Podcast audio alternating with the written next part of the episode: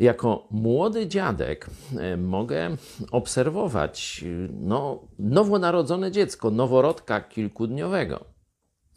Bardzo ciekawe przeżycia. Jeszcze niedawno był w brzuchu swojej mamy, a teraz już żyje na świecie, kontaktuje się, ma mimikę, różne rzeczy robi. Jedną z pierwszych, jeszcze na zdjęciach, rzeczy, które mnie uderzyły u mojego wnuka, był, kiedy się najadł i był blisko swojej mamy, to jakiś taki pełen spokój, nie? Taka błogość.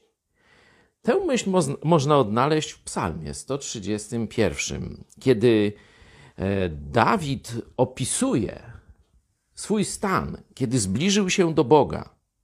To właśnie porównuje do nowonarodzonego dziecka blisko swojej matki, blisko nakarmionego, sytego. Panie, nie wywyższa się serce moje i nie wynoszą się oczy moje, ani nie chodzi mi o rzeczy zbyt wielkie i zbyt cudowne dla mnie.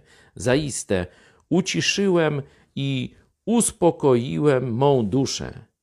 Jak dziecię odstawione od piersi u swej matki, tak we mnie spokojna jest dusza moja. To właśnie robi bliskość prawdziwego Boga, a nie erzaców. Erzace dadzą ci tylko pozorny spokój, a w środku niepokój. Bliskość prawdziwego Boga da ci prawdziwy pokój